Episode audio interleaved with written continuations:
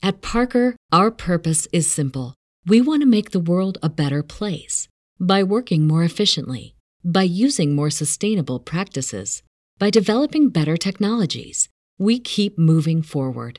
With each new idea, innovation, and partnership, we're one step closer to fulfilling our purpose every single day. To find out more, visit parker.com/purpose. Parker, engineering your success.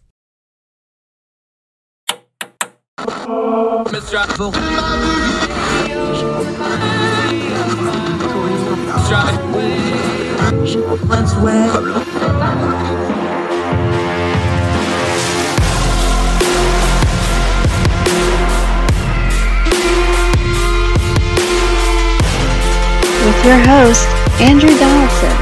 This is Heard Tell. Uh, Dr. Michael Siegel. Okay. Uh, we have our friend Michael on all the time.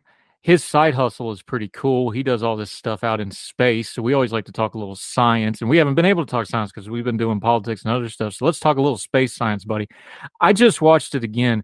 Every time I watch it, I can't believe it's real, even though I know it's real. But I was watching um, the Falcon Heavy boosters return and self land upright again. I don't know how many times. I think they said this is the ninth time they've done it, something like that.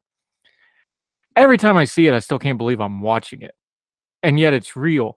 But the thing is, and you've discussed it before, but I want you to reiterate it because maybe because these things need to be repetitious in our minds before we really understand a technological advancement, right? That's one of the biggest leaps in space technology we've ever had is being able to do that and explain why that is. Yeah, um, Elon Musk is like kind of a prototypical smart person. He has lots of ideas. Most of them are bad, but occasionally he has one that is fantastic. And the fantastic idea he had here was that throwing the booster of a rocket into the ocean is like throwing away a 747 every time you fly. And if you could land those safely, you would save millions and tens of millions of dollars on spaceflight, make spaceflight way cheaper. And it turned out the technological challenges were significant, but not insurmountable. If you have someone who's determined and will throw as much money as he can at it, that was a problem that was solvable. And so, yeah, every time I watch these, I feel like I'm watching a science fiction movie. That this is not something that we're used to rockets just sort of splashing into the ocean and capsules coming down and having a rocket land on its tail automatically is just it seems like we're watching a science fiction movie not reality yeah dr michael siegel joining us i want to ask it this way because you know i'm a history guy i love my history i think we get a little tunnel visioned on history i think we still in the collective american consciousness think of the moonshot as cutting edge technology and I don't think we've uh, kind of crossed the barrier of understanding like the entire computing power of NASA at the time is probably about what your iPhone has now. Less, like probably. the technological the technology jump to what we're doing now. We still think of the moon like when we say achievements of mankind, oh moonshot. Like that's number one on just about everybody's list, right? Mm-hmm. Well, that was, you know, half a century ago, and we've got so much more technology and so much more computing power. And the computing power is the really big deal here because the because the the r&d and the calculations being able to do those things faster that's the big change that i don't i think that's kind of on us though and maybe nasa and spacex should educate the public more on this the the technology is so far beyond there but we don't have the physical achievements optically to put with that advancement is that a fair way to put all this um i, I would say kinda um many of the fundamental problems in space travel have not changed. If you're going to send something to the moon, you still need a big honking rocket. Um, I mean, that's what the Artemis mission is about. Is that a scientific term? Big honking yes. rocket? How many yeah. honks was a Saturn V exactly? What is this a unit of measurement or of space or time? Honks. Um, the uh, but we still need there are certain physics aspects of this that we need to put things into space. Now, being able to return stages, being able to use much smarter computers, that cuts the cost overall down. But we still need to make some more fundamental breakthroughs if we're actually going to send people into space on a regular basis. But I think the cost now is about a thousand, a few thousand dollars a pound to put things into space, and we need to cut that significantly if, uh, or I need to lose a lot of weight. if we're going to uh, be putting people into space. Um, so, but I do think like uh, one a better illustration of it maybe would be the uh, recent Mars landers, where you had if there if you haven't seen it, you can Google seven minutes of terror to see the video NASA made about how they're landing things on Mars now, and it's insane. They have this reentry, they have these parachutes, they have this sky crane that drops it on. All of that has to be automated because it takes a few minutes for the signal to reach us from Mars. So it, it, has to be robotic. We have a, a flyer on Mars, a little robot that flies around, a little drone. And that that I think is a lot more illustrative of just how far we have come since the Viking days when we just dropped a probe on there and it would just sit there and do a little bit of surveillance and that was it where we have these missions now that go to these and roam around for years and do all this explanation and we're actually going to eventually have a mission that will send uh, rocks back from Mars to Earth uh, to be uh, more fully investigated. So I think if you look at the exploration of the solar system that we've been doing, that's where you really see the breakthroughs of the last 50 years.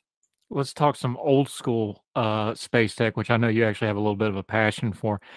The Voyagers are still one of my favorite things to check up on. Like I, I actually go to the website every now and then, just how far that quantify it for us non-mathematical non-scientific people like me just how remarkable you know you're sending something up and that you know let's go back in time a little bit you know you talk about your iphone having computer power i mean th- your standard microwave convection oven probably has more circuitry than the voyagers have on them and yet this thing just keeps pumping along and doing its job and now it's out there farther than we ever dreamed it would be I find this a remarkable piece of tech. Even though it's kind of old school, it's kind of boring to some folks. I just find it amazing. Well, it's interesting. Um, uh, a fellow astronomer, Tim Hamilton, and I had a discussion on Twitter yesterday about what, what what is the oldest code running right now, oldest computer code. And someone brought up Voyager, which has been in space for 45 years. To give you an idea of how long that is, the people who know how Voyager works are retiring or dying and NASA is really worried that they're not going to have enough people who understand how the spacecraft works to keep it going. And it's it's billions of miles out there. It's outside the solar system actually. It's into interstellar space, and it's still sending signals back. Uh, there are papers being published based on Voyager data uh, that it's it's taking of the outer solar system, and we're learning a lot about our sun and the solar cycle uh, from what's from the data Voyager sending back. So that is it. It is a remarkable spacecraft. Uh, the, both of Voyagers. Yeah, Hammer Robbie would like a word on that oldest running code, by the way. Um, I remember as a kid, you know, I'm 42. I remember as a kid, we kept talking about the gold records they were putting on them. Remember that? Like, yep. for so you know, it's been in the national consciousness so much. I think we just kind of forgot about it, but it's pretty cool that we have something in interstellar space and it works and it still works. Yeah, that's amazing. All right, we know the SpaceX stuff. I want to ask you about the private space travel real quick because it was a new thing. We've got a data point now. We've been doing it for a while. You know, we've got, you know, the different companies are doing it. They're put sending people up, coming right back down in different things. What's your perspective on it now? You said it was going to be a net good. It raises awareness, even though some of it's kind of, you know, celebrity stunts and stuff like this. You still think overall it was going to be a good. We've got a year or two of them doing it now you still feel that way? Does it feel like it's going anywhere else, or does it feel like that's kind of plateaued for the moment?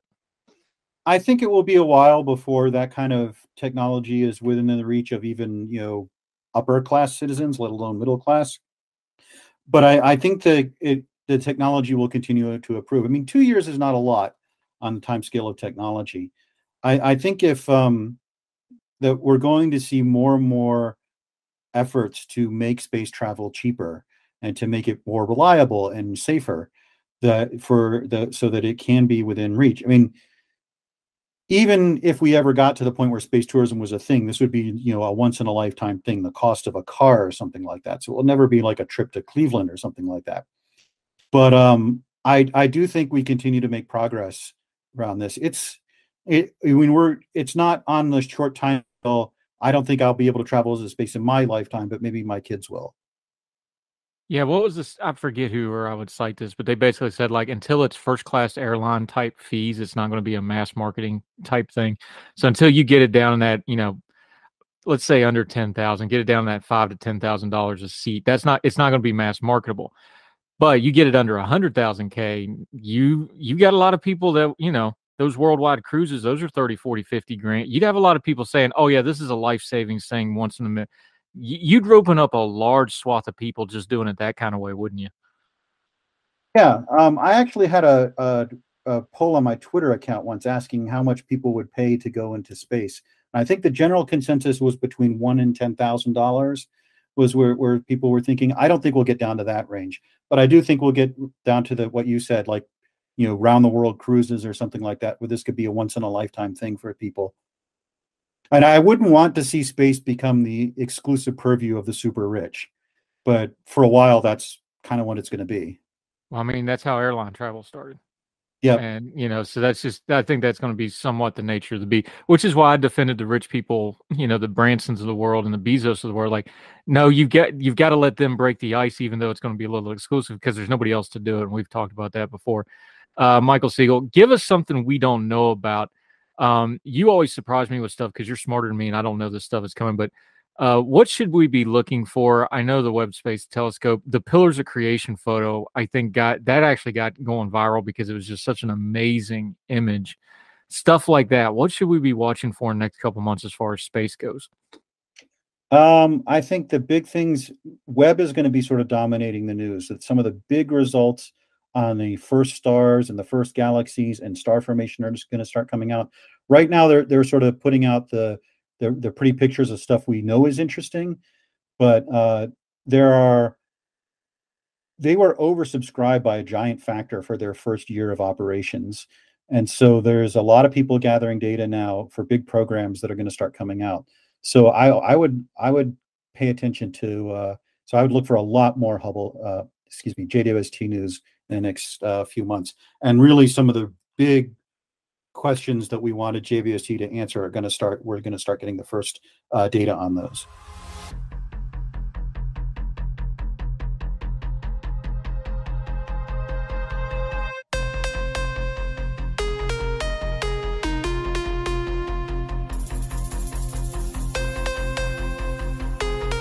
At Parker, our purpose is simple.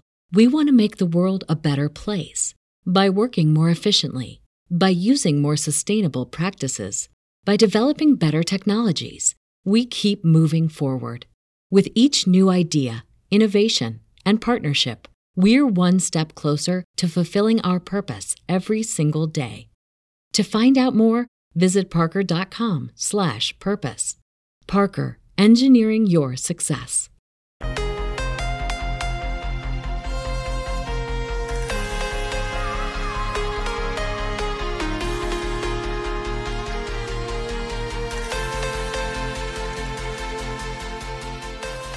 Sadder topic. Um, we talked about the observatory down in Puerto Rico. You wrote about it. Our friend Dennis Saunders wrote about it because he's actually from there, been there a couple times. Um, doesn't look like it's going to be replaced and or rebuilt. How much of a loss is something like that? We understand time moves on, and you know things can't always stay the same. But you know we've seen other facilities get up. You know Green Bank just got upgraded again in West Virginia. Looks like it's probably going to be there for a long, long time to come when you lose a piece like that, and you know it personally because you've ran studies down there, you've been there. What does that do when you lose a scientific tool like that? Is there something that's just next man up and you put something else in, or is it a loss and you got to kind of adjust? It, it's just a loss. Um, there is never a shortage of projects to do on telescopes. We have, you know, I do a lot of work on small telescopes, you know, 36 inch, 40 inch telescopes, where we're still finding them useful. They're still being used all the time. And so, even though Arecibo was an older facility, although its uh, instrumentation had been upgraded, that's a capability that we can't replace. And so, um, I, on the one hand, I understand why they're making the decision they're doing. On the other hand, I also think it's an unfortunate decision, especially because of the experts and personnel we have down there in Puerto Rico and what it means to the island to have that facility there. I think uh, I think it's a big loss. And there are other facilities that will fill the gap as best they can, but this was a unique facility. So you don't think there's any hope either? Um, I am dubious that that they will they will do that. Money tends to be to be tight, and rebuilding that facility would be quite expensive. So uh, I wouldn't it. I'd be delighted if it happened, but I'm not banking on it. Yeah, it's a sad situation. All right, that was a sad note. End us on a happy note though, because you have this wonderful YouTube channel that is doing gangbusters because you've got, you know, all these thousands of followers now compared to my dozens of followers. You know, give me a little shine there, buddy. What are you doing? Uh, but I love the YouTube channel. It's really taken off. That's why I want to ask you though, is like obviously because you are, you know, an astrophysicist, you've got the credentials, you've actually flown spacecraft. So you get you've got some street cred when you go to talk about these things it's got to lighten your heart though that even though it's goofy and you're talking about sci-fi stuff and not hard science that's still entry level science. I remember uh, James Doohan, who played Scotty, talks about how how many engineering students over the years would come up to him and tell him like, "Oh, I went into engineering because of you," and he he's like, "Man, I'm a retired sergeant. I don't know anything about engineering, but you know." Wounded at D-Day, by the way, for folks that don't know, you need to go read his Jimmy Doohan's story. It's amazing. He was actually missing fingers on his hand from D-Day. That's got to lighten your heart, though, that people even though it's entry level science through sci-fi, that's still got to make you feel good, right?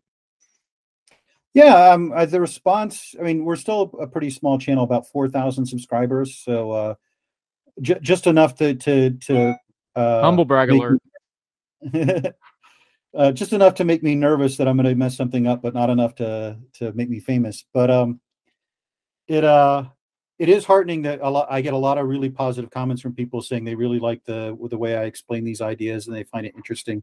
And my last one was on multiverses, and so I got deep into like quantum mechanics and stuff like that. But uh, and, but people seem to like it, so um, so it's uh, it's it's very it's gratifying to know. And for me, I started the channel because I like because it's the kind of channel I like to see. I like to see people who are knowledgeable about something, sharing their enthusiasm about a subject, like whether it's music or movies or military strategy or history or whatever it is. And uh, so for me, it was kind of just mostly an outlet to share my enthusiasm about science and science fiction. And uh, and seeing that that uh, has resonated with some people is very gratifying. Yeah, it's a great channel. Make sure you check it out. We will link to it. Dr. Michael Siegel. Okay, completely different topic for a minute. I want to get your thoughts on a couple things real quick. Scientific, okay, because you're a science guy, right? I hate to do this to you, but I'm going to do it anyway.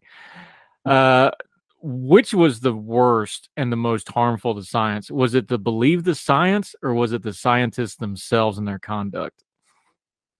I think it was the believe the science. I think um, that uh, I think a lot of scientists were trying to be clear on what we didn't know and the limitations of what we know. And there were a few like um, I, have talked previously about um, a few uh, scientists who went on Twitter a year into the pandemic and said, "Okay, here's the things I got wrong."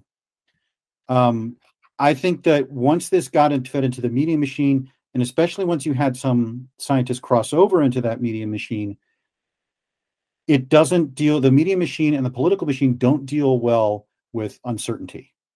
They don't deal well with this is the best information we have. They they want certainty. They want and they want uh, absolutes and they want to say this is absolutely what we and you know I, I think that's where the the major errors were made but again that's not unique to covid i mean we have you know we have a lot of hysterias in this country we have a lot of things we do to mitigate what are very small dangers and very low risks uh, that we get uh, tend to be hysterical about. I mean, one of the things I've blogged about quite a bit is the uh, hysteria over sex trafficking. It's not that sex trafficking doesn't happen; it's that the way people think about it and the way they try to prevent it is completely disconnected from how it actually happens and the scale of the problem. And so, again, this is more of a dysfunction of our system that was exposed. And COVID 19 again, as I said earlier, it was the biggest crisis since World War II. Crises have a tendency to bring things into focus. There were a lot of things that were exposed by COVID that we were doing stupidly or wrong that we still haven't fixed. Like I remember early on, Massachusetts, when they were having their big outbreak, said, All right, we'll allow doctors who are licensed in other states to work here because we, we don't have enough doctors you know, we won't we won't require them to have a Massachusetts license. Like, well, why don't you do that overall? We have 50 states and they have pretty good standards. Why do I need a different license for each state? This seems like a waste of time. And that's just one example. And I think that again, it, it this exposed our tendency to want to talk uncertainties to make our people who disagree with us look as bad as possible that they don't care about the problem or they actually are in favor of the problem. I mean, I'm, I'm not talking about like the real grifters, like, you know, people we've talked about who are out there trying to make a buck off skepticism. I'm talking about the average person who wants to know what's going on here. What do I need to do? Wait, you told me this last week. What about this? And so forth. Yeah, I think I learned that lesson the hard way when I wrote a piece about the mask debate very early on in the pandemic.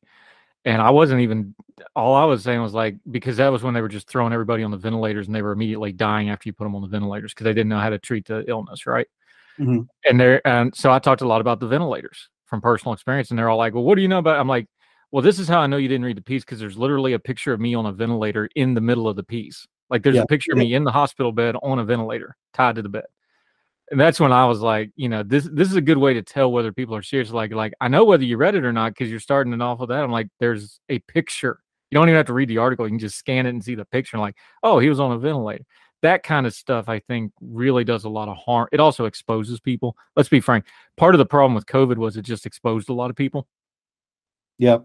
Yeah. So, anyway, I think science. We've talked about this before, but just to reiterate the point and put a bow on a lot of this, I think science has just been behind the curve on adapting to the modern world, especially social media. That like, look, you can't just put letters behind your name now. People can review your work and they can search your social media, and you better be consistent. I and that's not just them. You know, celebrities are having to do this. Politics are having to learn to do this. The news media is finding out the hard way right now that you've got to do this.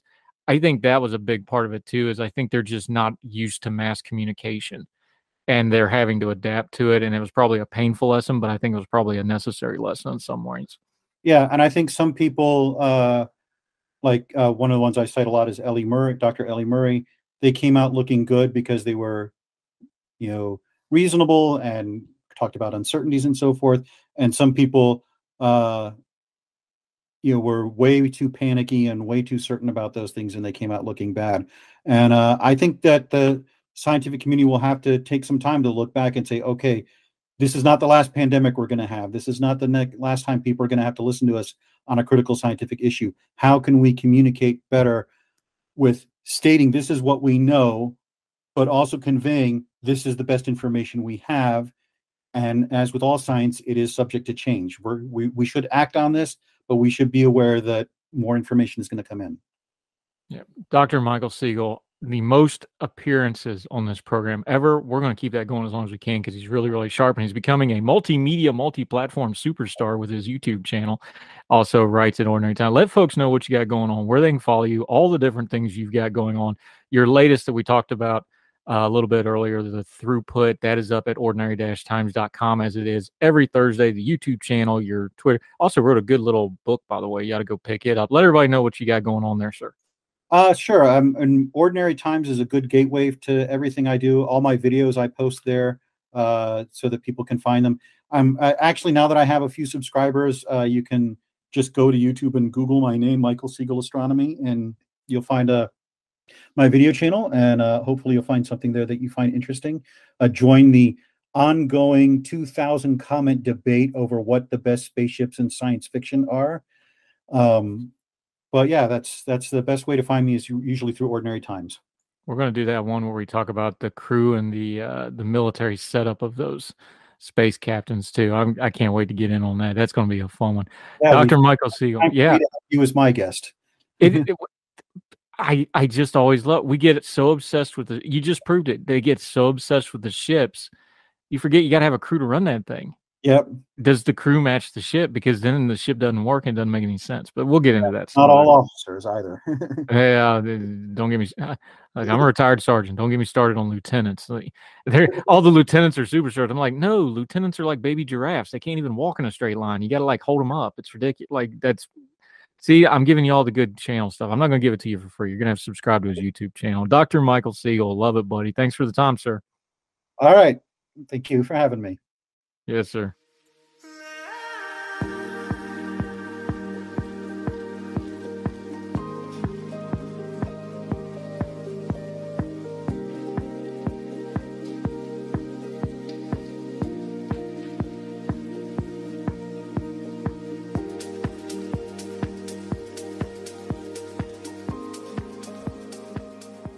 Ah, welcome back to Heard Tell. Okay, he's the most appeared guy in the history of this program because he's that smart, way smarter than me. But he explains it so well, even I can understand it. So that's why we keep having him back. Our scientist friend, Dr. Michael Siegel. How are you, sir? I am good. How are you today? I'm doing well.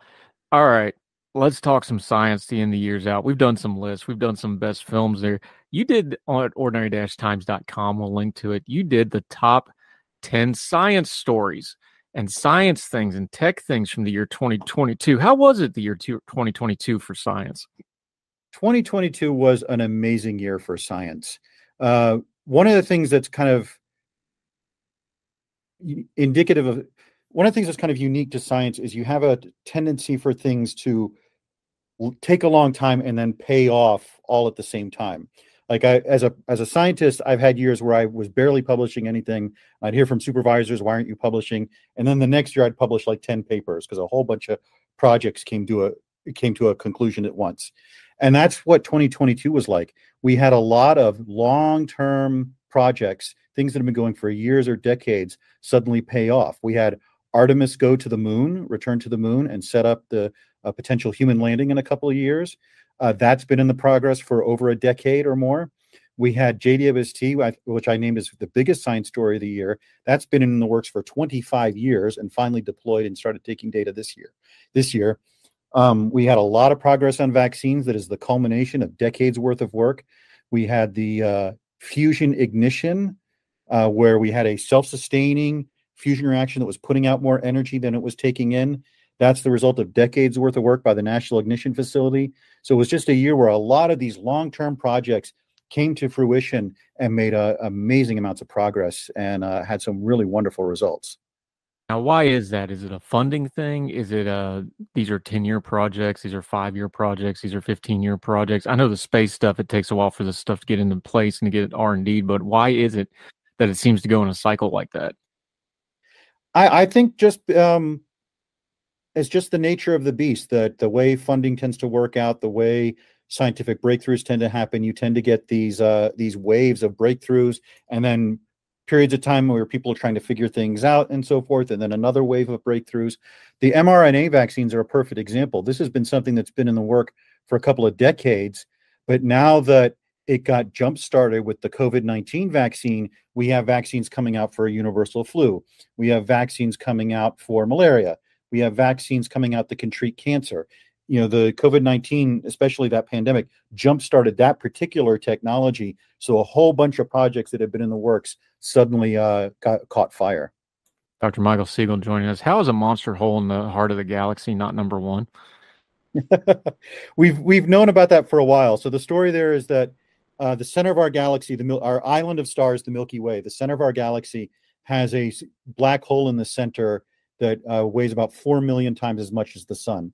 And we've suspected it was there for decades. We've had pretty direct evidence of it for years. And uh, this was the first time we got actual images of it, thanks to the Event Horizon Telescope, which combines radio telescopes all over the world to get very high resolution images. And it's just a fantastic result. But the year was just so strong with scientific results that, you know, it just made the top 10 going down the top 10 that's your 10 number 9 i remember when president obama put joe biden in charge of curing cancer. That didn't happen.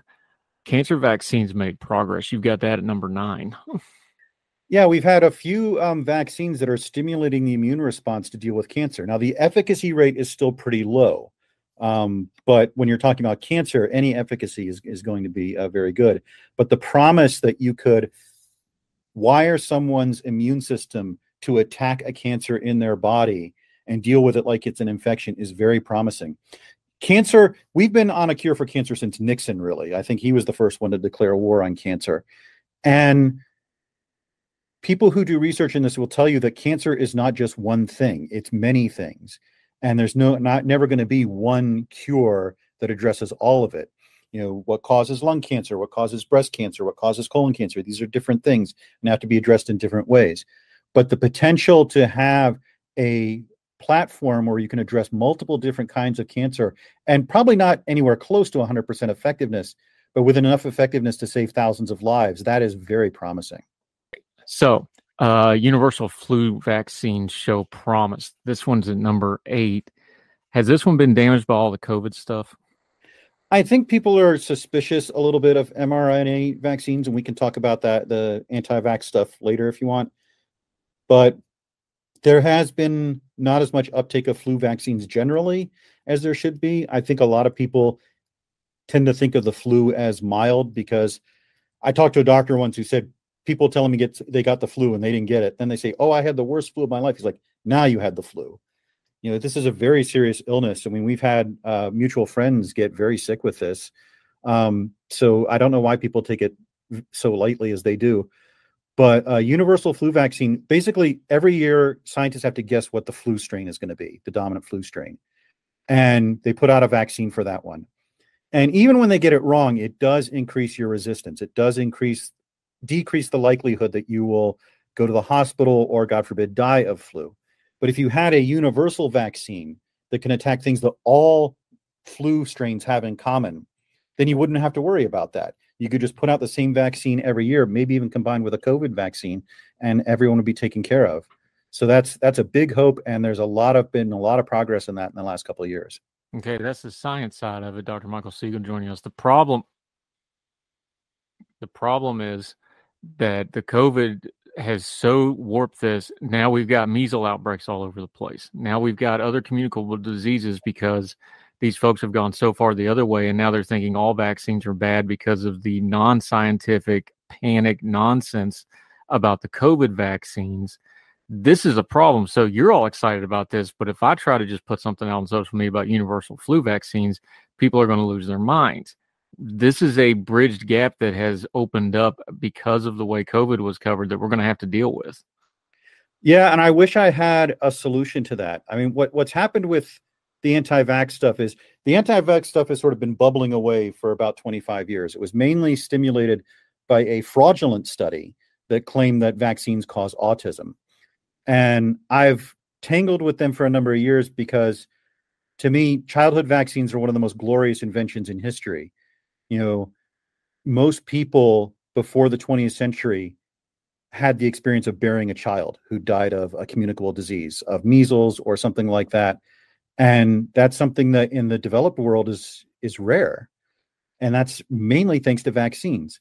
And it was also that when they were falsely claiming that vaccines cause autism, I kind of got offended that they acted as the as if autism was like the worst thing that could happen to someone. I mean, you've had Eric Michael Garcia on your show a few times, and he's written a book, "We Are Not Broken," about how you know autistic people are functional. They're you know normal people. You don't have to like live in terror that of someone having autism, and so that was an ugly strain that emerged in that what happened was that you had this pandemic, so that disrupted a lot of people, created a lot of panic and a situation where people were disrupted and sort of looking for answers. And you also had these new vaccines, which a lot of people were kind of hesitant about. I was hesitant about it. And my wife, who's a biochemist and does genetic research, she was hesitant about it. But as the results came out and it became clear that these things were effective and safe, we adopted them. But that ran headlong into a well oiled well prepared anti vax movement. And it's no accident that many of the anti vax arguments and platforms being used are the same ones that have been used for the last 25 years to advance this. Now, in this case, you also had the convergence of several other really bad factors. You had, and I won't name names so that neither you nor I get sued, but you had some grifters who figured out that running around lying about COVID, lying about the vaccines, stimulating this distrust, distrust was profitable and could get them lots of clicks and book deals and stuff like that. And you also had a political wedge that unfortunately some Republicans have embraced of saying that the COVID vaccines are bad or we should have hearings about them.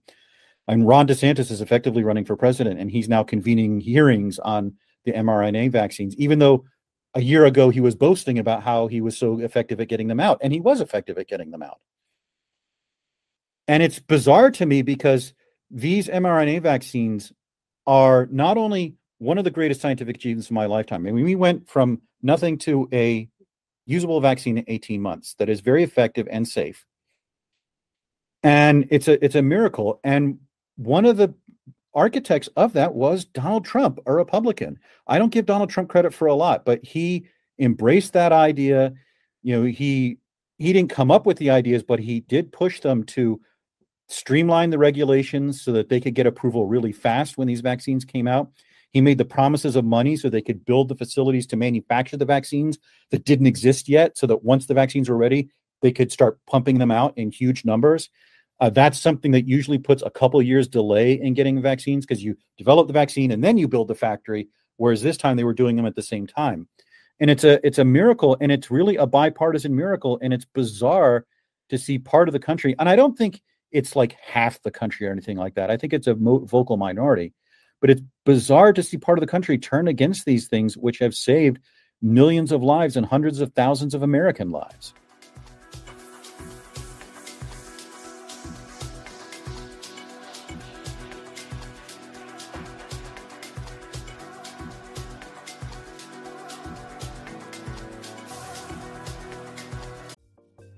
Folks, if you've listened to the Heard Tell program, you've heard our friend Gabriella Hoffman, but you need to make sure you're checking out her podcast, District of Conservation. It's a podcast exploring the nuances of true conservation efforts from DC and beyond. From topic discussions to exclusive interviews with conservation and energy newsmakers, Gabriella keeps listeners appraised of the latest news stories while elevating important voices. Listen to District of Conservation on Apple Podcast or wherever podcasts are played. Religion is at the intersection of our 21st century life, even if we don't express a faith. At a time when it seems that religion isn't as prevalent as it once was, it still leaves its mark everywhere. As a pastor, I know that religion isn't something I just do on a Sunday, but it's found in every nook and cranny of my life. Sexuality, politics, social media, the economy, war, nationalism all have some kind of religious angle to them. And as a communicator, I want to find the stories that can help people understand this part of our society that is so important to so many. Hi, I'm Dennis Sanders, and I'm the host of Church and Main. Church and Main is a podcast about the journey of faith and where it intersects with modern life.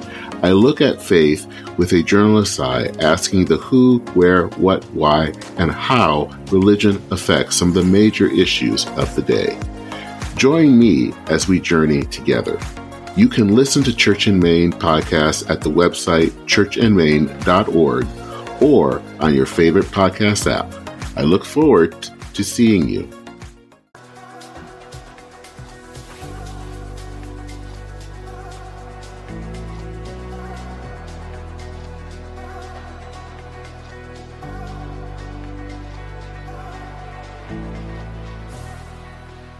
Yeah, I'll name names. Um, Robert F. Kennedy Jr.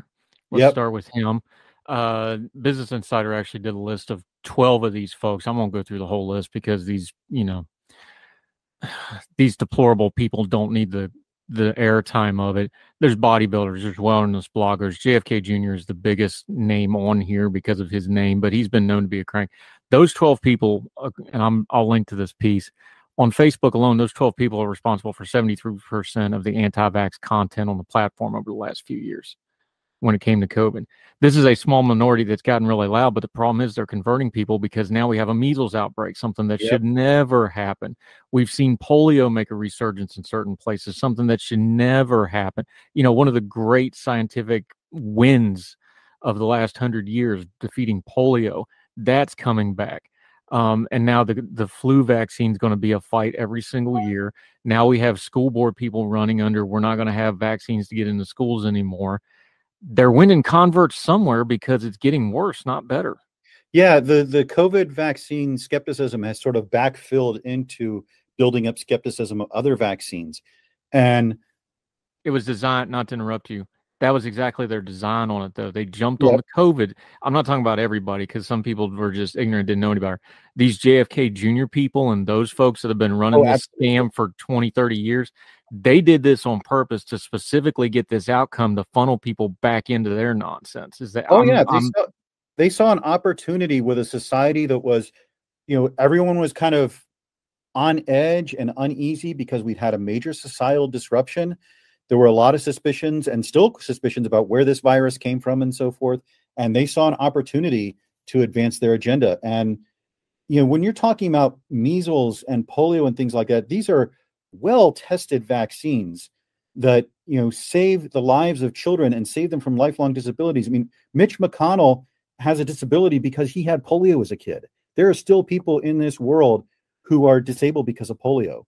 You know, when this broke out, my my mother, who's in her 80s, she was telling me about when she was a kid and polio outbreaks would happen and they'd shut down the pools and everyone would stay home and everyone would be terrified because of the horrible progression of this disease.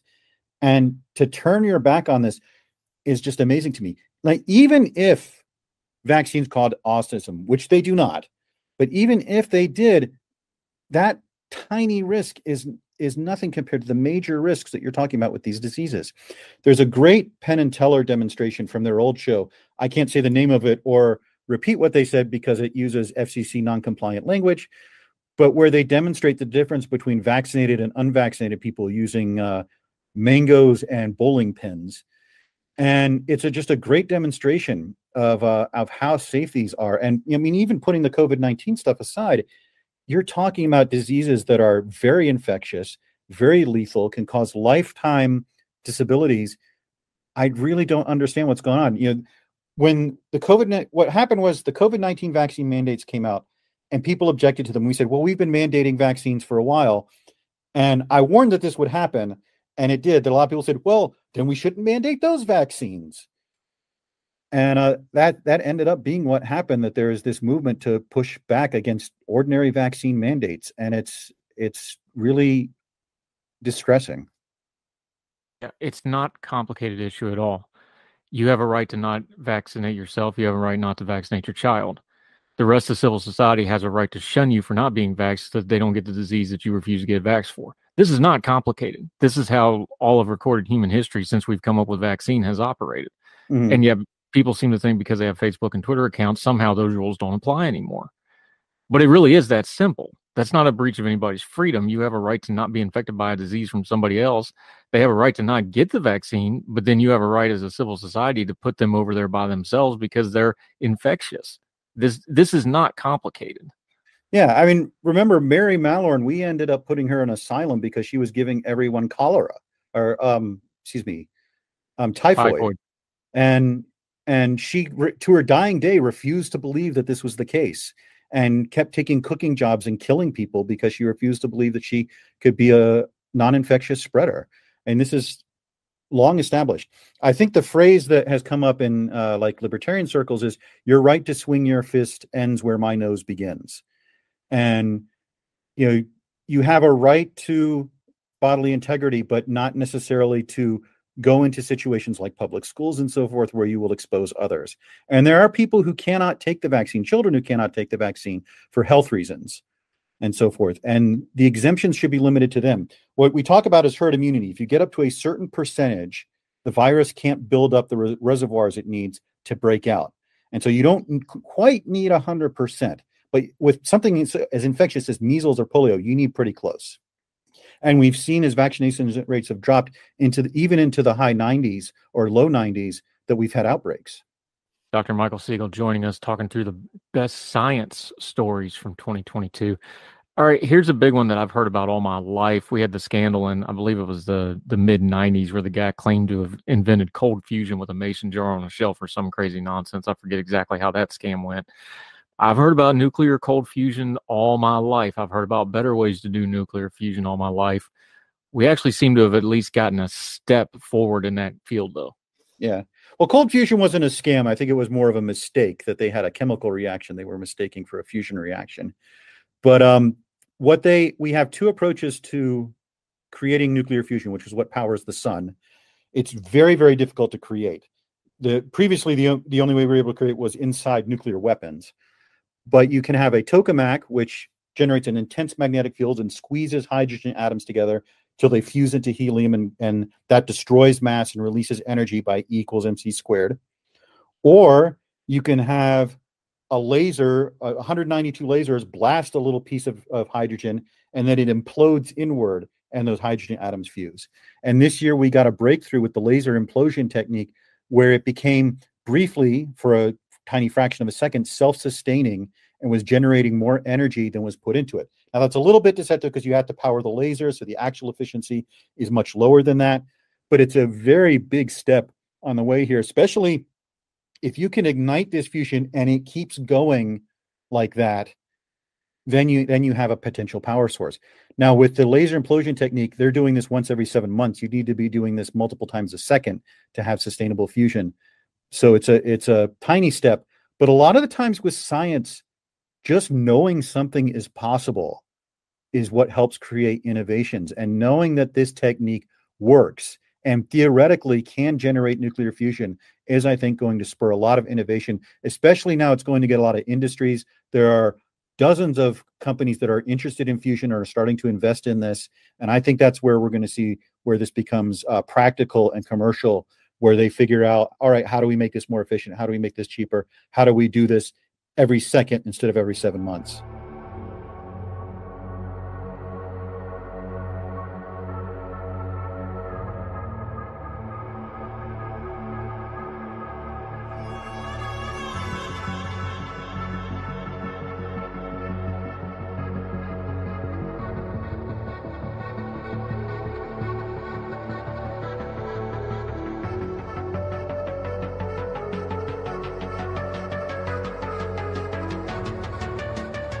Dr. Michael Siegel, certified scientist, a couple times over. Uh, his list of science stories for the year. Number five intrigues me for a couple reasons. Remember at the end, the middle, kind of the crux of Apollo 13, the movie. You know, right before the accident, they're talking about they're not pro, they're not broadcasting their program because nobody cares because space flight has come, become blasé and everybody's bored with it. It's not exciting. Then, of course, everybody paid attention after the disaster. It was kind of the fulcrum point of that whole movie because those two things happened one right after the other. Not in real life, but in the movie, they put them together. Yeah. Artemis went to the moon this year. We've heard about the Artemis project for so long, and it was called a couple other things along the line.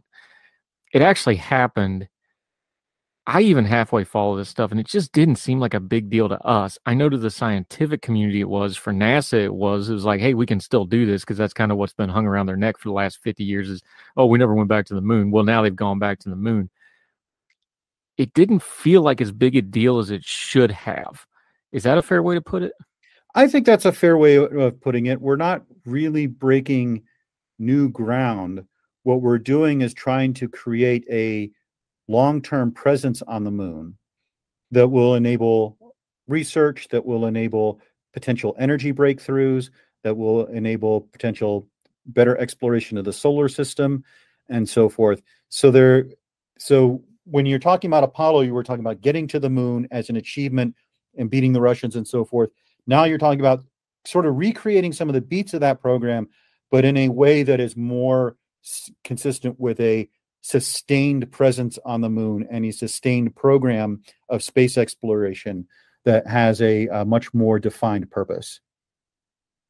Here's the thing. Um, we're going to talk about DART in a minute. We're going to talk about James Webb Telescope. We've talked a lot about the Mars rovers. One of the Mars rovers just went offline here over the holidays um, after I think five years on the surface, which is a pretty good run for something on Mars, which is about as as much of a hellscape as you can possibly think of as far as getting a rover to hang around.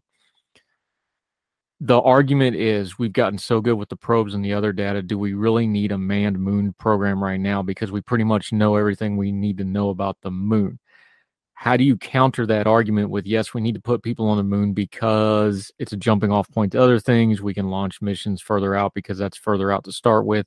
What's the counter argument because it is true our probe technology is getting really dang good now. Why do we need manned space flight off planet? Um mainly there are a lot of arguments. The one i always fall back to is humans are capable of responding in a way that robots are not we're capable of being innovative. We're capable of seeing beyond the immediate moment. Where you know the best results we're getting from research these days are humans and computers sort of working together, because computers can do calculations very fast and sometimes see things because of that that humans can't. But our ability to think intuitively, to think non-logically, to make leaps and connections that a computer cannot is our greatest strength and something you definitely need on a program like this one more vaccine note. The bivalent vaccines, I don't know if I'm saying that right. I saw almost no coverage of this. Now I know it got covered under other names because they talk about the quote unquote new COVID vaccines, but you've got this all the way up at number four on your list, and I hardly heard it talked about at all. Yeah, so the bivalent vaccines, um, the initial vaccines inoculated against the spike protein, but that mutated in Delta and Omicron. The new vaccine has two different strains of the spike protein, and that seems to stimulate a bit of a broad response. What we're hoping for is a vaccine that stimulates the immune system to respond to any variant of COVID.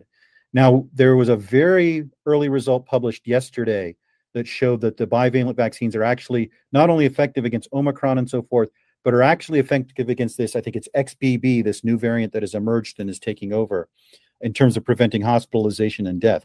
I'm kind of you, but you hit on a good point. I'm kind of disappointed that the administration has not been hitting this point very hard.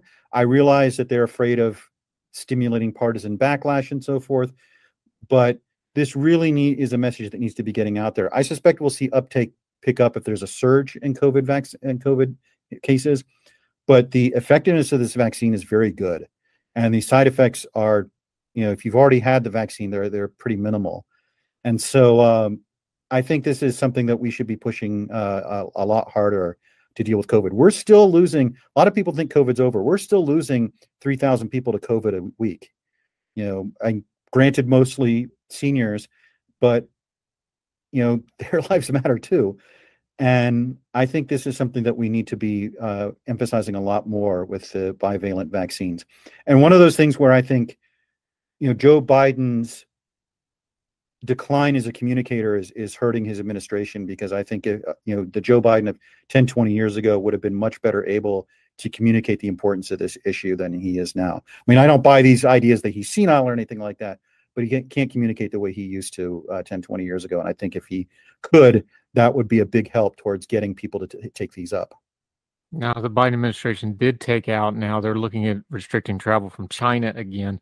China seems to be having yet another outbreak. This goes to the point, though, because we know we can't trust their data. We can't trust anything they say about COVID, frankly. I, I don't want to rehash that whole debate, but no, you can't trust anything the CCP controlled China tells you about anything. It's trust but verify. The thing about that is their vaccines didn't work and that's why this is going on. It's not just that they lied about it and covered it up and they boarded people into their homes. Their vaccines didn't work at all. And that's why they're seeing these spikes and these sorts of things. They have to open up because their economy's getting ready to crash if they don't. And it's just showing that their stuff didn't work correctly, whereas ours did. The numbers don't lie in this particular instance, do they? No, the Sinovac vaccine was initially effective, but as the virus has changed, it's basically lost effectiveness. In fact, there are many countries like Singapore that if you've had the the Sinovac, they don't regard you as vaccinated at all.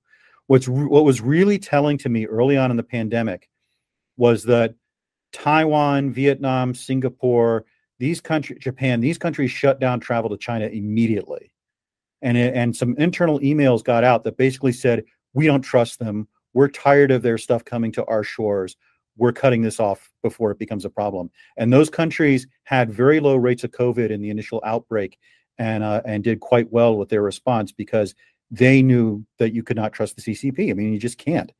Um, I think um, uh, limiting travel to China and testing people who are getting off planes is very well justified right now because we it is the source right now of one of the biggest outbreaks that's going on right now. We do have outbreaks going on in this country, but they're still at a moderate level. And I think we want to kind of restrict that, especially because with the outbreak that's going on in China, with the low resistance they have because they did not have an effective vaccine, the possibility of a new variant emerging is very high. Yeah, Dr. Michael Siegel joining us. Okay. How about the outbreak that wasn't, although it was serious for the people that had to suffer through it? Monkeypox. Um, some of the media were trying to build that up, no doubt, into the next big thing. It wasn't. It was pretty much capped off the way you would expect a public health response that was halfway well managed to be managed. This is a very different illness, of course. It has some very specific contact criteria for spreading, unlike COVID, it's, you know, we're still not completely sure all the ins and outs of how that spreads. This one, we knew how it spread. They got a hold of it quick. It was not a pandemic. Uh, it was contained quickly you got it at number two for all the public health failings. This was a public health win. Yeah, uh, monkeypox is not as infectious as COVID, as you said. Um, it requires very close contact, not necessarily sexual contact, but but pretty close contact. But we had about uh, 30,000 cases in the United States um, and about 20 deaths. There was a panic earlier this year that this was going to break out. It was going to be the new COVID. And certainly this seemed to spread a lot easier than monkeypox had in the future. And in Africa, you will get these occasional outbreaks where it's endemic. But by giving giving lots of people vaccinations, by encouraging especially the gay community to restrict their behavior while this was still going, we are now down to single digit cases a day. And we will probably see this peter out within the next couple months. You know, it's it's really just bubbling away, and it did not become endemic to the United States so far. Knock on wood. And uh, I think this was exactly how you want to contain a pandemic. Now, COVID, even if we'd responded perfectly, it might not have been contained that way. It spread differently than we thought it did initially. It, it became a lot more infectious. It spread all over the world. But I think the response to monkeypox shows our public health re- institutions responding effectively uh, to a potential danger. How much is the word you just used important that we don't discuss when we're talking public health? You use the term community. That specific community was at the highest risk. They were also the most vocal about it. They were mo- the most out in front about it, and they seemed to come together and deal with it in an expedient fashion we didn't see a lot of community with the water public health stuff with COVID. We saw a fracturing of community. I I'm struck that you use that word because I think there's a lesson there. Yeah, it's we need with COVID, we needed to think of ourselves as a global community, and to a large extent, we didn't. And there was political advantage to be had in that. There was financial advantage to be had in that. There was just skepticism that people have of that. Um, but on the other hand, you look at how many people stayed home. You look at how many people took the initial wave of the vaccine. You look at how many people took the precautions and wore masks and things like that. The vast majority of the public did what they could. I think COVID was just too infectious, too widespread, and our re- initial response was a little too slow. And so it looks like it's going, it's becoming endemic. It looks like something we're going to have to deal with for good. Uh, but I think we responded the public responded reasonably to that. I think we were failed a little bit by public health institutions and especially failed by the People's Republic of China, which did a poor job of containing it and communicating early on when this might have been stamped out. Maybe it wouldn't have. This was uh, very different from the previous iterations of SARS and, MER, and MARS, but uh, certainly their opacity and lying in those early days made it harder. Yeah, how we deal with China and global affairs is going to be a theme for the rest of our lifetime. So we might as well just get used to that one. Okay, scientists, I'm not going to call you biased, but I think there was some bias in your number one pick here. Um, if you go to ordinary-times.com, read this entire piece, his top 10 stories of the year in science from 2022. The graphic is the, I, I think it's one of the best space graphics I've ever seen. The Pillars of Creation graphic from the James Webb Space Telescope You've been talking about this thing for a couple of years. As long as I've known you, you've been writing about it. You were excited about it. You were happy that it worked. Now it's working. You say it's still warming up. They still haven't really cranked this thing to the full power of this battle star. um, but go ahead, have your joygasm over at James Webb Space Telescope, your number one science story of 2022. Um, part of that is a little bit of a repentance on my part. I spent many years critical of the program because of the cost overruns and the delays and was very scared that it was not going to work and we'd have a $10 billion brick in space. But seeing the success, seeing it deliver everything that was promised and more, Crow has never tasted so delicious. Uh, this is really, you know, I sometimes say that the Hubble Space Telescope is one of the mo- wonders of the modern world because of the way it has expanded our understanding of the universe, the way it has created these images that just make people's jaw drop of what's out there. And JWST is, is proving to be a worthy success where you have these beautiful images of nebulae and planets and so forth. But you also have these amazing discoveries being made. In the first year alone, really the first six months, it's discovered the most distant galaxy we've ever seen, which has pushed the era which galaxies formed back a couple hundred million years and changed our understandings of how galaxies form. It's discovered water vapor around planets. It's discovered chemistry, chemical reactions going on in planetary atmospheres. And it, this is just the beginning. I think uh, by the time this mission is finished, our understanding of exoplanets, understanding of star formation, and our understanding of those first few hundred million years of the universe is going to be dramatically transformed.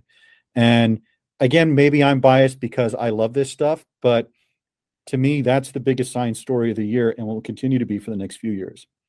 Dr. Michael Siegel, he's our go to for all sorts of science type things. And we have to believe the science, and he's a scientist, so we can believe everything he says. Also, got a great YouTube channel that I've gotten to be on, although I killed his ratings. All his other videos were highly rated. No, we we uh, we got a couple thousand views, so uh, you didn't quite kill my ratings. Yeah, the new one got 10,000. I can read. I can do a little bit of math. Um, Dr. Michael Siegel, let folks know where they can see you, follow you. We're going to post this piece, ordinary-times.com. You post usually every Thursday, but let people know where all your other stuff is too, my friend. Ordinary Times is the best gateway to find my stuff. I post my videos there, so that will link you to my YouTube channel. Uh, it links to my Twitter uh, feed. It links to anything I write or say on the internet. It's uh, just, and if you go to ordinary times the worst thing that happens is you read a, one of the other great writers that we have there. We have a whole collection of really fantastic people there. So uh, that's the best way to find me. Uh, dr michael siegel you do great work. The most appeared guest on this program hoping to do that again next year. So if i don't see you between now and then my friend happy new year's to you and yours. Looking to see what science does next year. Well so am i. Thank you for having me on. It is always a pleasure to be on this show. You're the best sir. Thank you very much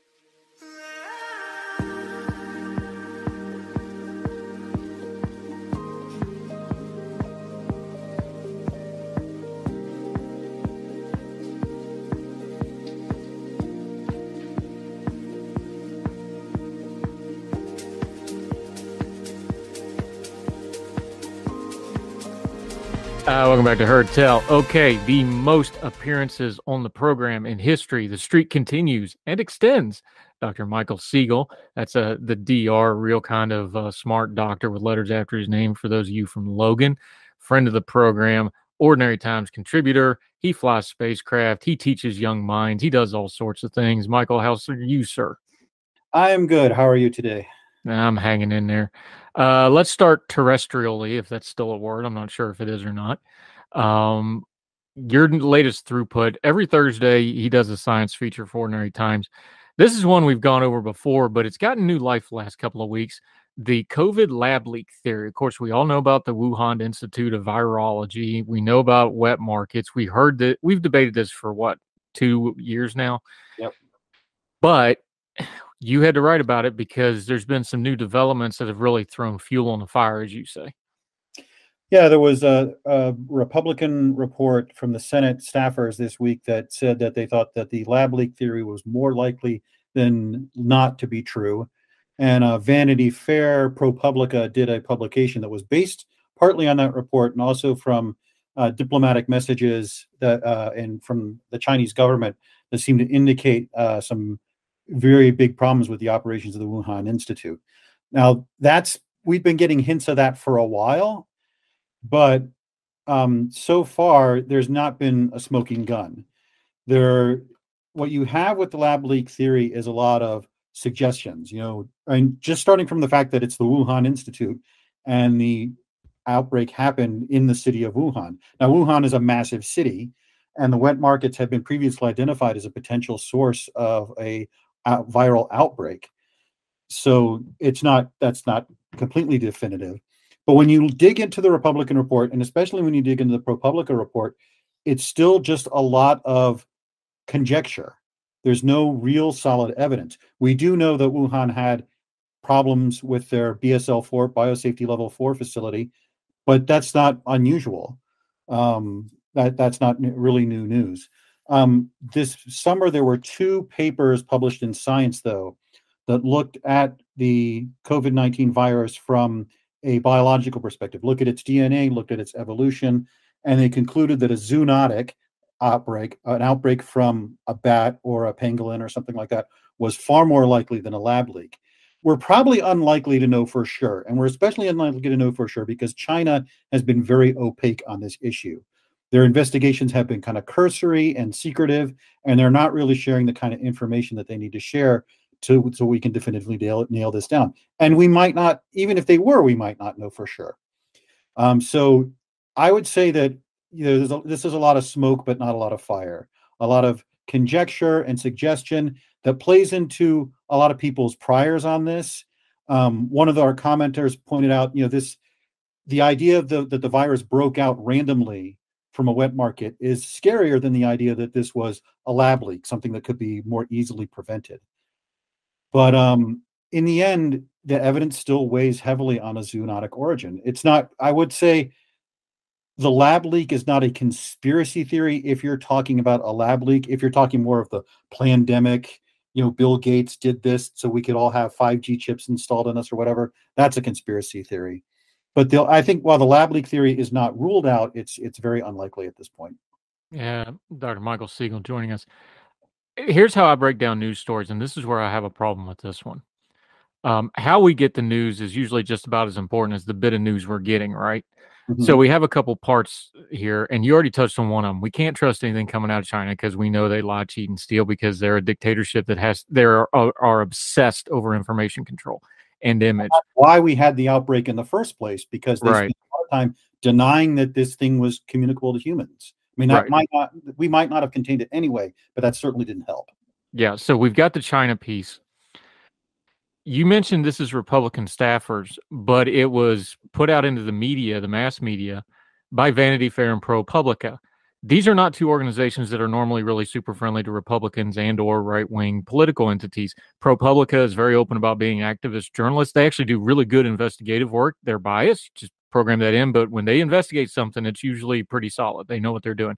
Vanity Fair, of course, is a very progressive liberal publication normally when they agree with something from the right you would go okay well these folks don't usually get along there should be something to that that kind of piqued my interest so if there's a lot of smoke and no fire why are we having these convergences do you think because that does get people's attention that lends credibility for some folks but are they all just chasing threads or is there some there there i think that if this did turn out to be a lab leak, it would be one of the biggest news stories ever. You know, people talk about media bias and the media burying stories. If a left-leaning organization were to discover the smoking gun and say this absolutely came from Wuhan, they'd win a Pulitzer Prize. You know, they'd they'd it'd be the biggest story of the year that this came from the lab. And it's not, you know, an unreasonable supposition. We have had outbreaks from labs before. The last person to die of smallpox got it from a lab leak in the UK. The, we've had outbreaks specifically of the SARS virus in China and Singapore from people doing research on it. It didn't spread because it was contained and it wasn't COVID 19, which was way more infectious. But we have had these outbreaks. So it's not that unreasonable a theory.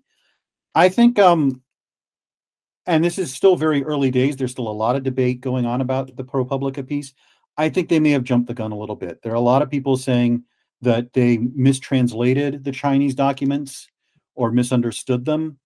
Um, and certainly interpreting government documents from a government like China is is very difficult. And there are a number of other people. There was a virologist who uh, went on Twitter and put out how, all his criticisms of the piece that they didn't wait for before they published. Um, so I, I think that they anticipated this was going to be a big story and may have jumped the gun here. Yeah, Dr. Michael Siegel joined us. You and I talked a lot because you were kind of our go-to COVID guy during the COVID pandemic at Ordinary Times. By the way, we're linking to both the Vanity Fair and ProPublica piece and also the uh, the congressional report. Read it all for yourself. Same thing Michael says in his piece. Read the whole thing for yourself. Make up your own mind. We're discussing this as if you've read it. Make sure you do your homework here because there's a lot of details involved. But we talked a lot about one of the things that really made the pandemic a mess was communication we learned really quick that scientists and the common folk don't communicate real good. Academics don't communicate real good. Doctors don't communicate real good. And any of those three that are also government bureaucratic officials, they really don't communicate very good, right? We've mm-hmm. established that. So you understand where people are coming from with this when it's like, well, hey, when we brought this up in the early days, you were deplatformed. You were told, no, you're crazy. Don't even ask this question. And now we're coming back to this you understand where people get a little skittish with this stuff because of the way it was communicated, because of the way it was handled. You know, believe the science, all that mess that we've talked over and over and over again until we're sick of it for two years. You know, this isn't in a vacuum. This story's getting more life because of the way people treated it, because of the way people manipulated it, and because of the way you said it before, the way people put their priors on it before. this isn't in a this isn't in a vacuum. This is a sequence of events that brought us back to this story yet again, right? Oh, absolutely. I think that the lab leak theory was dismissed early on and with far more certainty than it warranted. Um, certainly, there was a lot of junk science being done that they said proved the lab theory, like, oh, these sequences only have a one in X chance of occurring. Well, that's why we don't get disease breaks every year. You know, or there were a lot of, I think a lot of people were concerned that validating the lab leak hypothesis would link to really crazy conspiracy theories about a pandemic or that China was using this as a bioweapon against the West or something like that. Um, but I think that there was a necessity, and I wrote about it at the time, to divide between people saying this may have leaked from a lab by accident or even on purpose versus this was some giant vast conspiracy to kill millions of people or make bill gates rich or whatever their conspiracy was i th- i do agree that there was far too early i don't want to say far too aggressive dismissal of lumping this in with conspiracy theories rather than what it was which was legitimate legitimate question of hey there's a virology institute just down just in this same city that researches coronaviruses. Is there a chance that these are related? All right it now appears that it's unlikely but i don't think you can ever rule it out. And so while i would say pandemic pan- conspiracy theories are disinformation or whatever or crazy i would say that saying this came from a lab leak is uh, while not favored by the evidence is not a crackpot theory at all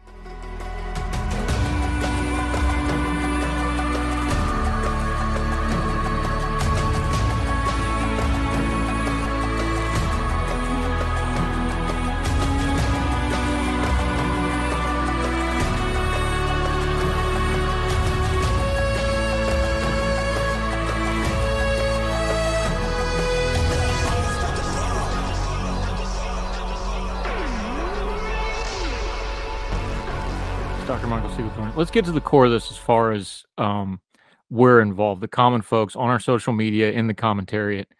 This really gets to the core of how do we discuss something as complicated as this when it comes to this disease. You've talked about it before on this program. Science, good science is okay with getting questioned. It's like good religion is good with getting questioned. Good politics is good with getting questioned. You know, one of your signs of integrity is are you okay with getting questions and handling tough questions? We just touched on the whole, you know, believe the science. You're not allowed to ask any questions. That's not good science. At the same time, there's some line in there where you depart from, you know, honest questions, honest skepticism. I'll go, I'll say healthy skepticism because healthy skepticism is a core part of science, right? Mm-hmm. Where's the line when we're discussing this stuff of, okay, we need to be, you know, discerning of what we're being told here, but it's maybe a topic we don't know a lot about before we descend into you know crack pottery as you so aptly called it the conspiracy theory all the noise and nonsense out there where's that line how do we tiptoe up to it and how do we don't cross it? Professor? That is a very good and difficult question. Um, i would say look for when people start trying to attribute motives or trying to hammer it into a political frame. That science concerns itself with questions of fact. And when you start expanding that to motives and trying to ram it into whatever frame you want it to be in, that's where you're going more towards the crack pottery side. So to return to the lab leak theory, asking legitimate scientific questions. Did this come from a lab? Was this related to lab research? You know, these are these are factual questions. You're trying to ascertain facts. Can we look at this virus, virus's gene code and see that it was engineered? Can we look at the pattern of the outbreak and see that it was related to the Wuhan Institute? These are things that have definitive answers. Where you go into conspiracy theories when you is when you say, "Well, I think China wanted to do this. I think Bill Gates wanted to do this. I think the big pharma companies wanted to do this." When you start attributing motives, that's where you're le- leading more and more into conspiracy theory and really mind reading uh, and so forth. When you're trying to cram this into a political frame of anti big pharma or anti Republican or anti Democrat. That's where you start leaning more and more into conspiracy theories when you get away from the facts and more towards speculation. Yeah, Dr. Michael Siegel joining us as he often does. This is where it gets back into politics, though, because you cannot take the political angle out of this. Like we just said, our public health system, we've learned it the hard way. We like to think it's it's an independent organization. It's not. It's a political entity because it's funded by the government and it's a bureaucracy and there's politics involved. Let's just all be adults. We're dealing with China.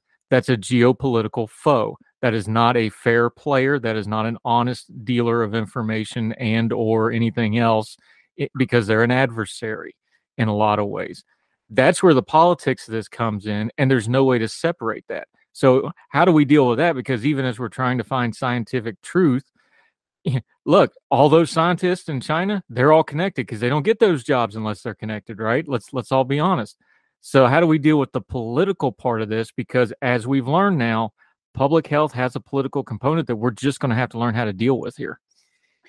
I think we that we have to kind of try as best we can to keep the science as a separate issue, focusing science on the facts and less on interpretation. You know, this was something that actually um, Anthony Fauci talked about a little earlier on, um, before sort of he became this figure in the in the media. The his job as a scientist was to inform the politicians of things from a scientific point of view, and their job was to balance things and consider the political uh, con- consequences. You know, if the scientists had had their way, for example, you would have shut down the entire country for like three weeks. But the politicians had to say, that's not going to work. What can we do? What's doable? What's workable? And so I think you have to think of the political sphere as sort of being having science as a component of that, informing the debate. But ultimately, the political sphere has to take into account in diplomacy with China. It has to take into account economics. It has to take into account other factors. I wrote a piece a while ago about this. You know, there was a, a piece about how we should have this rationalia, a society entirely determined by rational principles. And I pointed out that that doesn't really work because many of the questions we deal with are moral questions or economic questions that don't have a scientific answer. You know, you take the abortion issue, for example, science can tell you when certain fetal developments happen, but it can't answer the moral question of when is a fetus a human being? When does it have a right to live? That's a moral question that we are debating very fiercely right now. And so when you talk about something like a pandemic, we can inform people what this disease does, how it spreads, how lethal it is, what are the long term consequences of an infection, how well do these treatments work, how well do these vaccines work, but ultimately, that is feeding into the political question of all right, what policies do we have in place? Right. Uh, Dr. Michael Siegel. You know, I don't like to get into the Fauci stuff because he came became an avatar for whatever everybody wanted him to be. Yeah. But since you brought it up, I got to say it. Here, here's where the problem comes with that is if you're a just the facts scientist, you can't go on TV and do commentary because the second you start doing commentary, you've lost the science. And then when you put the science hat back on and go, "Oh no, I'm just a scientist," No, that's not how that works. You're one or the other. You know, you don't get to go back and forth. It's not, you know, science hat on, science hat off. That's where that becomes a problem, especially if you're going to be the guy and that guy. You know, I think he, folks like Fauci, some of the criticism's unwarranted, some of them's very fair.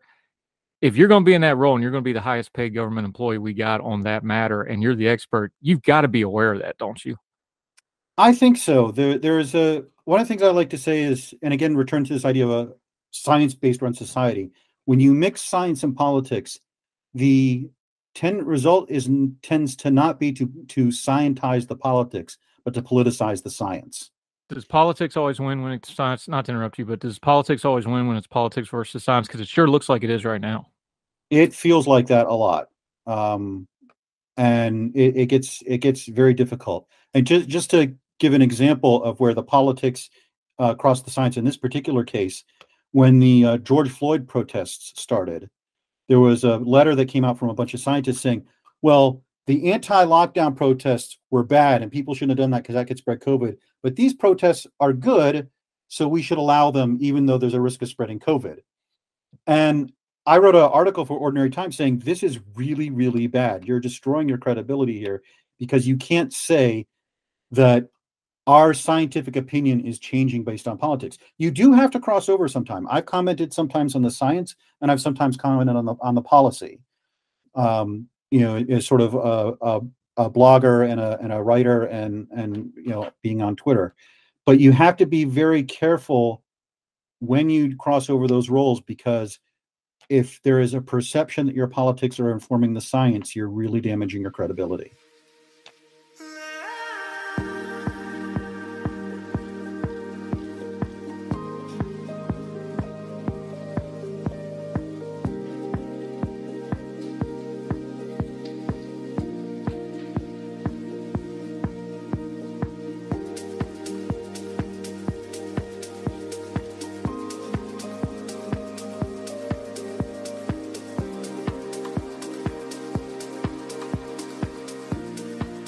Yeah, Michael Siegel joining us. This all happened about the same time that Emily Oster piece came out in the Atlantic. If you don't know what we're talking about, we both read it. I've already commented on it. You've heard my comments on it, so I'll let you rebut here in just a second.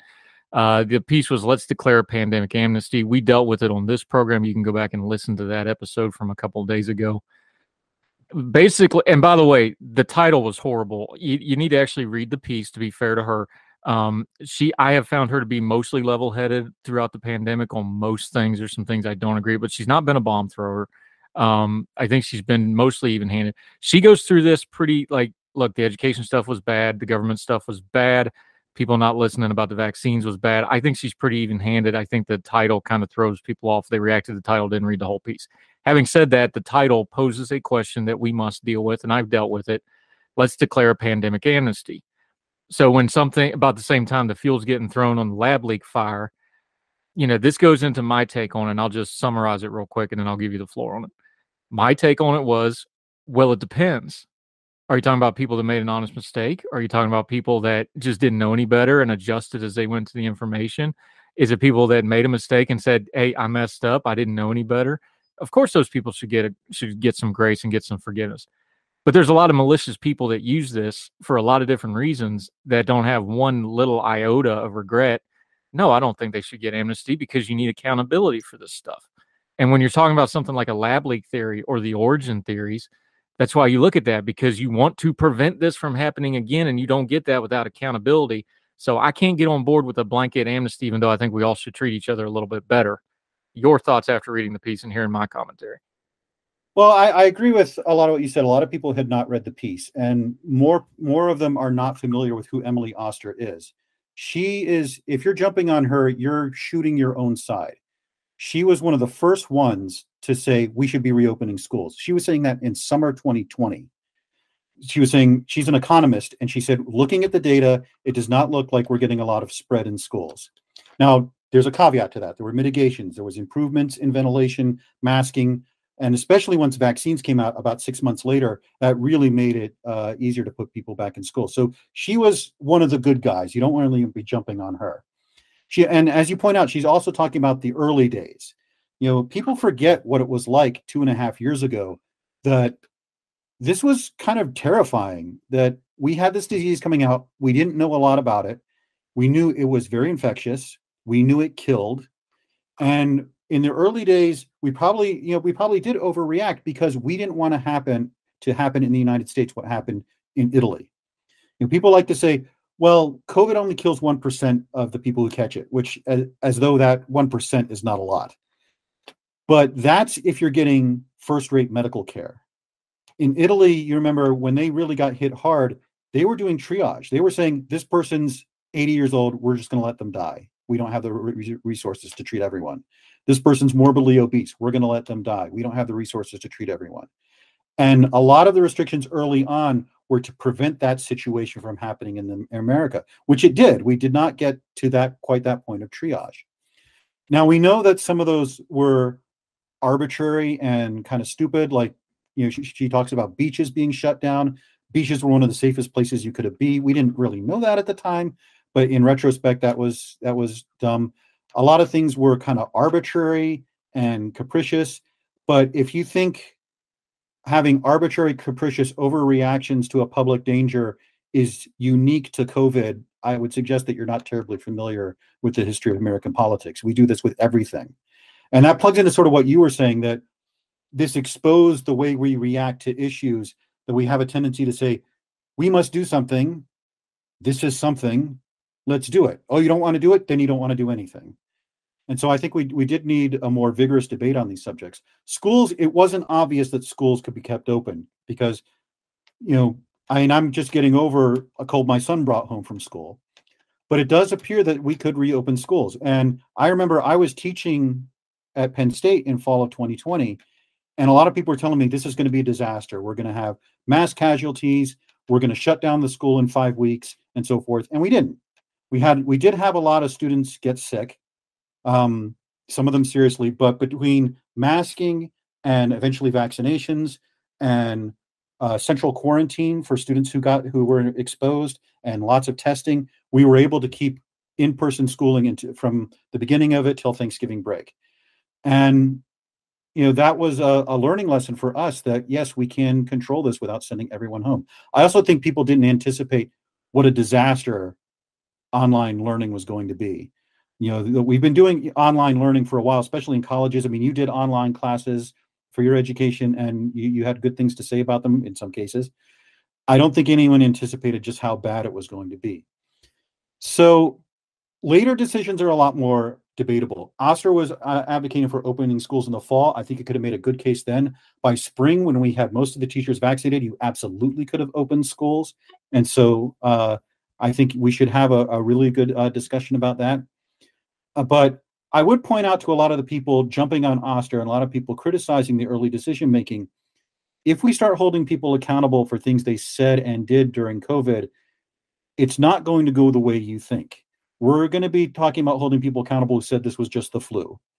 We're going to be holding people accountable who, you know, were vaccine and continue to lie about the vaccine, saying they're unsafe.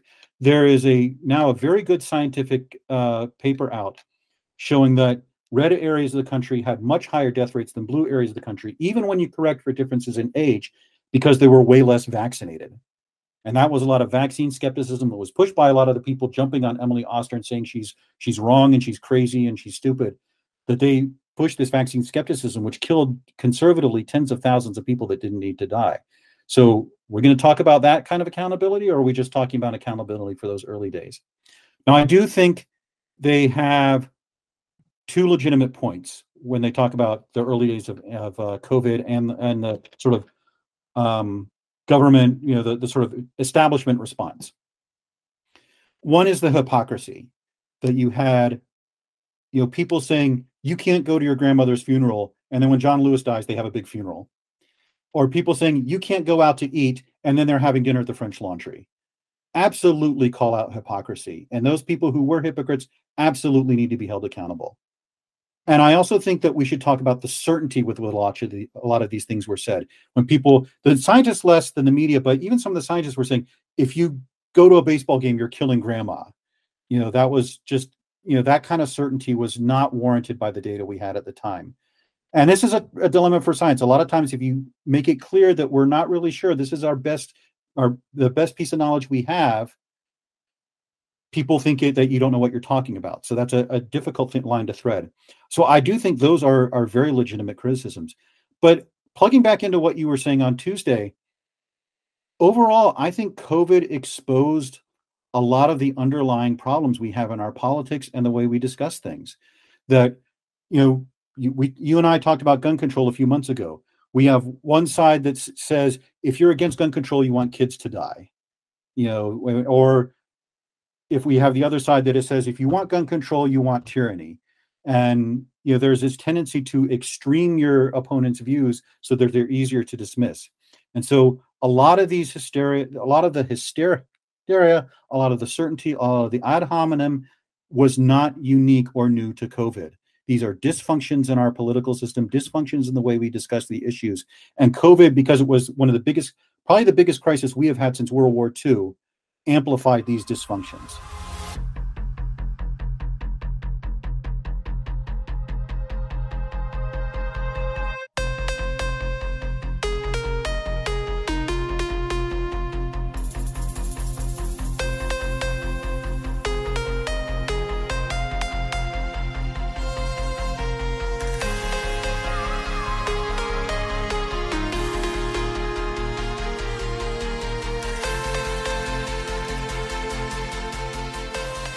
Yeah, Dr. Michael Siegel joining us. You know the one that got me where I turned I I just went, "Okay, this is" Remember when they banned the seeds up in Michigan? You could not buy seeds to plant. I was actually just going to mention that. That's that's the one for me where I was like, okay. And remember, this is like this is one of the first banned things. Like this is even before I think we shut schools down. They started doing this stuff. I'm like, okay, you're just you're just this is masturbatory. This is there is no rhyme, reason, or that's the one that really got me. Yeah. Um, for those of you who don't know, um, there was in Michigan, they had grocery stores open, but they had non-essential items roped off. And so someone had a picture where they'd roped off the seed aisle saying, you know, you can't stop for seeds. And their logic was, we only want people to go to stores if they absolutely have to. We don't want them shopping. But the amount of time it takes to get seeds from a store and the amount of risk that people are exposed to is minimal. This is the this was the big problem, and it is a again a dysfunction in our political system of not looking at cost benefit analysis. The benefit of roping off seed aisles was could not be measured with the Webb telescope, but no. the inconvenience it caused to people was was significant. And frankly, having people go outside and garden was one of the better things they could do. It's insanity. Dr. Michael Siegel, the most appearances on this program ever. We're going to keep that going as long as we can because he's really, really sharp and he's becoming a multimedia, multi platform superstar with his YouTube channel. Also, writes at Ordinary Time. Let folks know what you got going on, where they can follow you, all the different things you've got going on. Your latest that we talked about uh, a little bit earlier, the throughput that is up at ordinary times.com as it is every Thursday. The YouTube channel, your Twitter. Also, wrote a good little book, by the way. You got to go pick it up. Let everybody know what you got going on there, sir. Uh, sure. Um, and Ordinary Times is a good gateway to everything I do. All my videos I post there uh, so that people can find them. I'm uh, actually now that I have a few subscribers, uh, you can just go to YouTube and Google my name, Michael Siegel Astronomy, and you'll find a my video channel, and uh, hopefully you'll find something there that you find interesting. Uh, join the ongoing 2,000 comment debate over what the best spaceships in science fiction are. Um, but yeah, that's that's the best way to find me is usually through ordinary times. We're going to do that one where we talk about the crew and the uh, the military setup of those space captains too. I'm, I can not wait to get in on that. That's going to be a fun one. Yeah, Dr. We, Michael Siegel. Yeah, he was my guest. it, it, I I just always love. We get so obsessed with the. You just proved it. They get so obsessed with the ships, you forget you got to have a crew to run that thing. Yep. Does the crew match the ship? Because then the ship doesn't work and doesn't make any sense. But we'll get into that. Not all officers either. yeah, don't get me. Like I'm a retired sergeant. Don't get me started on lieutenants. Like, they're all the lieutenants are super short. I'm like, no, lieutenants are like baby giraffes. They can't even walk in a straight line. You got to like hold them up. It's ridiculous. Like that's See, I'm giving you all the good channel stuff. I'm not going to give it to you for free. You're going to have to subscribe to his YouTube channel. Dr. Michael Siegel. Love it, buddy. Thanks for the time, sir. All right. Thank you for having me. Yes, sir. All the music on Heard Tell is provided under a creative content license from monstercat.com. Folks, if you've listened to the Heard Tell program, you've heard our friend Gabriella Hoffman, but you need to make sure you're checking out her podcast, District of Conservation. It's a podcast exploring the nuances of true conservation efforts from DC and beyond. From topic discussions to exclusive interviews with conservation and energy newsmakers, Gabriella keeps listeners appraised of the latest news stories while elevating important voices. Listen to the District of Conservation on Apple Podcast or wherever podcasts are played. Folks, you've heard Ethan Brown on the Heard Tell show a couple of different times, but if you're interested in learning about how to discuss things like climate change without all the politics and doom and gloom, head over to his podcast, The Sweaty Penguin. Sweaty Penguin is a late night comedy style climate podcast working to add nuance, critical thinking, humor, and hope to the climate conversation. They got over 100 episodes already, breaking down weekly news stories and specific topics from the vanilla to the ADHD to the international accountability to orangutans. Yes, I know it's a comedy thing, so just go with it. But each time, exploring different ways we can make progress on these issues while still helping the economy, health, security, and everything else we care about. If you feel overwhelmed, exhausted, or excluded by today's climate change discourse? This is the podcast for you. Find the Sweaty Penguin wherever you get your podcasts or at www.thesweatypenguin.com. At Parker, our purpose is simple. We want to make the world a better place by working more efficiently, by using more sustainable practices, by developing better technologies. We keep moving forward. With each new idea, innovation, and partnership, we're one step closer to fulfilling our purpose every single day. To find out more, visit parker.com/purpose. Parker, engineering your success.